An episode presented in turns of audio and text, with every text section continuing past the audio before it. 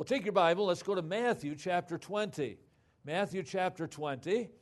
And our paradox today is simply this the way up is down. The way up is down. And this principle is taught many places in the scripture, but it's emphasized here particularly in Matthew chapter 20. And I'll call your attention to verses 25 through 28. Matthew chapter 20, 25 through 28. Jesus called them unto him and said, You know that the princes of the Gentiles exercise dominion over them, and they that are great exercise authority upon them. But it shall not be so among you. But whosoever will be great among you, let him be your minister. And whosoever will be chief among you, let him be your servant. Even as the Son of Man came not to be ministered unto, but to minister and to give his life a ransom for many. Now, humanly speaking, we are built to get to the top. We are all built with a certain level of competitive nature. We're all built with wanting to succeed, to arrive at some form of success. We are all climbers, if you please. We all like being first. We like being the best. And we strive in those ways, certainly as a Christian, to be our best for the Lord, to do our best for the Lord Jesus Christ who saved us. And so there's a certain human element to our lives that, that wants to get to the top. Several years ago now, I was driving one Saturday afternoon and I was sleepy. I, I was just having trouble staying awake and I turned on the radio hoping to maybe pick up a ball game. It was basketball season, and I thought there's got to be a basketball game on.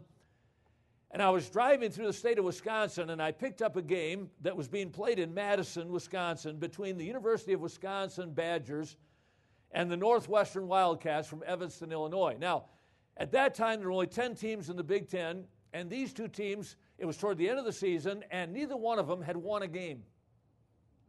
They were both offers. And so the winner of this game would obviously, you know, finish ninth in the Big Ten, and the loser would be in the basement. And so this game was deciding who was going to be last, basically. And so it was not a exciting game at all. It was, in fact, it made me more sleepy to listen to it.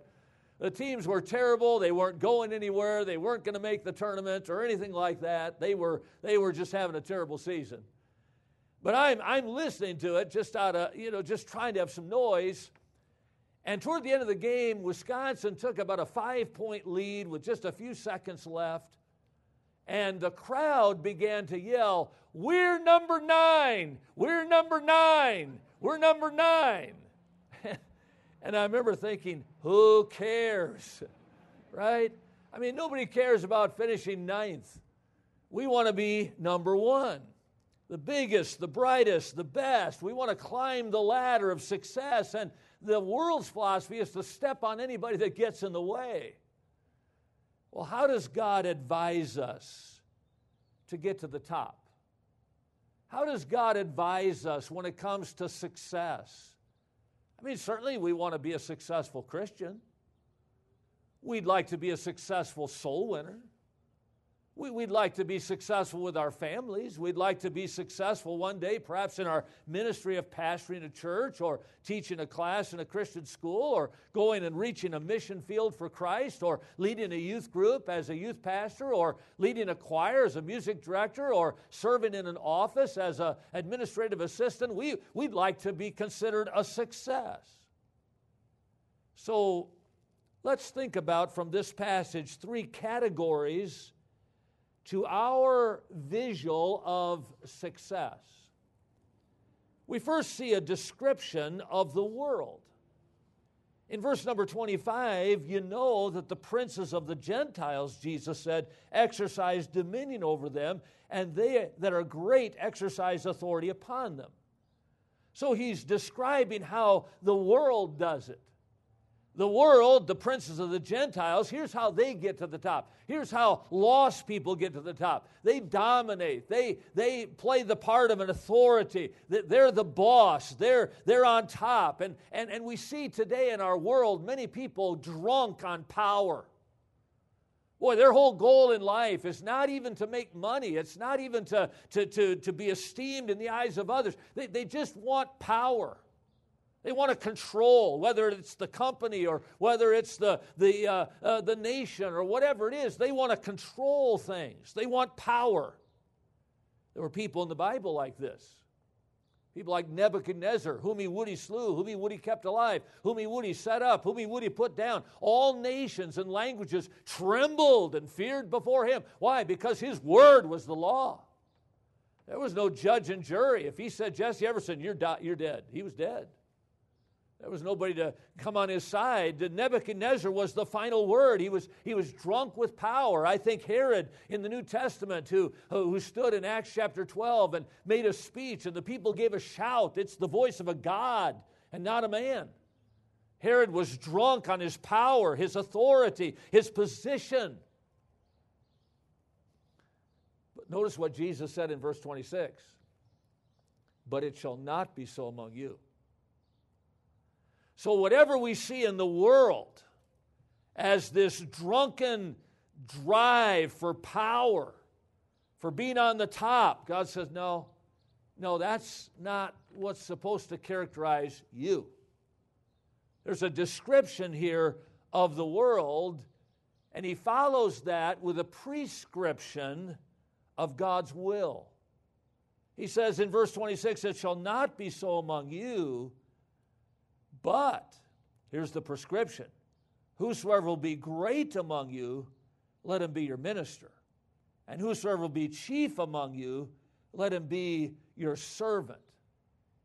So, in almost complete opposite, God says for us as believers, we're not to be climbing the ladder of success, stepping on anybody that gets in our way and pushing them aside so that we can get to the top. Rather, no, God says, I want you to grab the lowest rung on the ladder. I want you to find a place of service. I want you to find a place where you can help somebody else get to the top. Don't seek power, seek a place to serve. He that is greatest among you, Jesus said in Matthew 23 11, shall be your servant. Samuel said, Only fear the Lord and serve him in truth with all your heart. For consider what great things he hath done for you. God told his people, the nation of Israel, and now Israel, what doth the Lord require of thee? But to fear the Lord thy God, to walk in all his ways, to love him, and to serve the Lord thy God with all thy heart and with all thy soul. Listen, students, don't worry about what you're going to get out of it. Try to find a way to give into it. Find the lowest rung on the ladder. Learn how to serve. I want to give you a challenge this week. Look for a way to serve that can never be traced back to you. Look for a way to serve this week that cannot be traced back to you because that will check the motive of our service, won't it? Because oftentimes we're willing to serve as long as somebody is, hey, great job, here's a Snickers bar. Hey, great job, here's a, here's a $5 gift card to the GA. Man, way to go, good job. Look for a way to serve that can never be traced back to you. Look what you can give into it, not what you can get out of it a prescription of God's will in contrast to the description of the world. And then notice, thirdly, a manifestation of God's way. In verse 28, he gives us the example or the manifestation of this, of this principle. Even as the Son of Man came not to be ministered unto, but to minister and to give his life a ransom for many. Here's the ultimate example the Lord Jesus Christ. Here's the ultimate manifestation of service.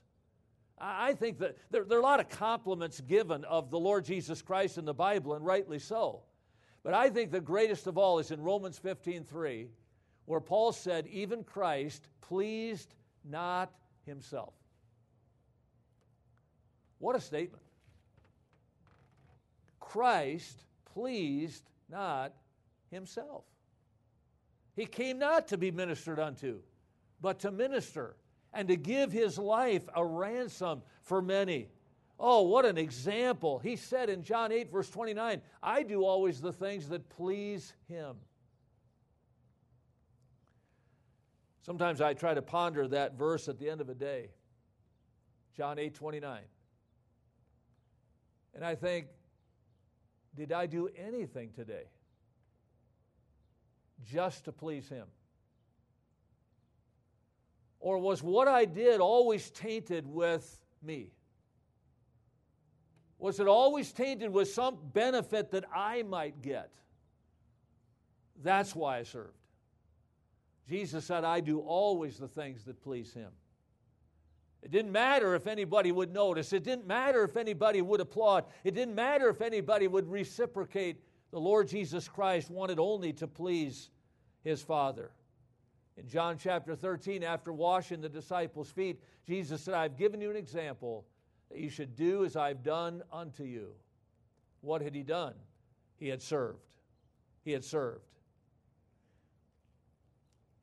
I was in a revival meeting years ago with a pastor by the name of Bob Lane. I'd preached for him a few times. I first came to know Dr. Lane through his son and daughter. They were classmates of mine in college.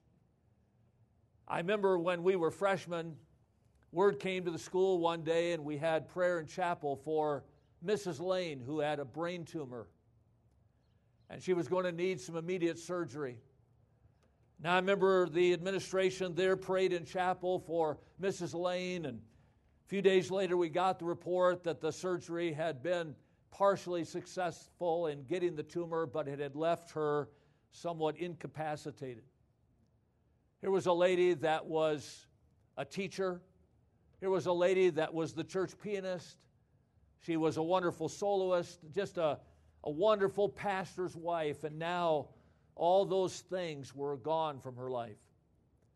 Now, I remember my conversations with Bobby and Becky about their mom through college, and I thought, I wonder one day maybe I'll get to meet her. They spoke so highly of her, and, and their dad, who, who took this all just kind of in stride. And kept pastoring and kept serving the Lord. It was my privilege then, some years later, to hold some revivals for Dr. Lane. He was pastoring for a while in Chippewa Falls, Wisconsin, the Grace Baptist Church. At that time, Dr. Lane was caring for his wife, of course, who was in a wheelchair when he would come to church, he would pull up to the handicap spot that was for him, and he would get out of the car. He would go around to the passenger's side, and he would put his arms underneath his wife, and he would lift her out of that car, and he would carry her into the church and set her on the second row. He then would go back to the car and get his mother in law, who was also in a wheelchair and lived with them and he would get her out of the car and put her in a wheelchair and bring her and set her next to his wife on the second row. Then he'd go back to the car and get his father in law, who also lived with them, who was completely blind. And he would lead his father in law into the church and have him seated there on the second row. When the service is over, the process was repeated in reverse. We would go soul winning, and Dr. Lane would, would pick me up, and we'd go out and almost like clockwork on the top of the hour. He'd say, Well, Brother Goetsch, I got to run by the house real quick. We'd go by the house, and he'd say, You can wait in the car. I'll be just a minute. But he would go in, he'd take all three of those people to the restroom. Then he would come back out. We'd go soul winning for another hour, and then we'd go back to the house. He'd take them all to the restroom, make sure they were okay, see if they needed anything. We'd go back soul winning every hour. I asked him about that one time. He said, I do it 24 hours a day. My alarm is set on the hour. I awaken to make sure that they're okay. One day he said to us after the service, my family was standing there, my wife, and we had two kids at that time, and he said, uh, Brother Goetsch, my family and I'd like to take you out to eat tomorrow night. And I said, Oh, Dr. Lane, you don't have to take us out to eat. We're fine. We were living in a trailer there on the property, and we were taking care of our meals ourselves. And I said, Dr. Lane, you know, no, no, he said, we insist. It would be our honor to take you out to eat. I said, Well, okay. Shall we meet you somewhere? He said, Yes, meet us at Sizzler tomorrow night at 5 o'clock. We got to Sizzler a little bit early. We sat there in the parking lot. I, I knew his car, I knew his, his, his vehicle, and pretty soon he pulled in. And he got his wife and he carried her into the restaurant. Then he wheeled his mother in law in. Then he let his father in law in. Got them all seated around a table there at Sizzler. Made sure that we were comfortable as a family. Then we ordered. Food came. Dr. Lane didn't order anything. He didn't get a meal. That entire time, he fed forkful by forkful his wife, his mother in law, his father in law. Because at that point, they, they couldn't feed themselves. I sat there and watched that man, and I thought, he does this three times a day.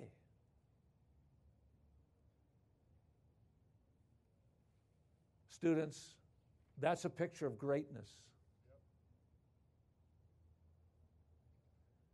Dr. Lane never pastored a huge church. Pastored three churches. They got behind on his salary. He told me one time that the churches that he pastored had failed to pay him almost $100,000 in salary. They just didn't have the money. He never pastored a large church.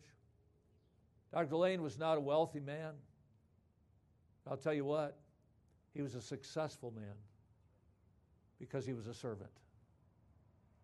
When Dr. Lane cared for his people in that church, he gave them that same undivided attention and care that he gave his wife and his mother in law and father in law. It was amazing to watch. He'd say before the service, Billy Goetsch, come, let's pray. I'd go in the office, he said, You pray first.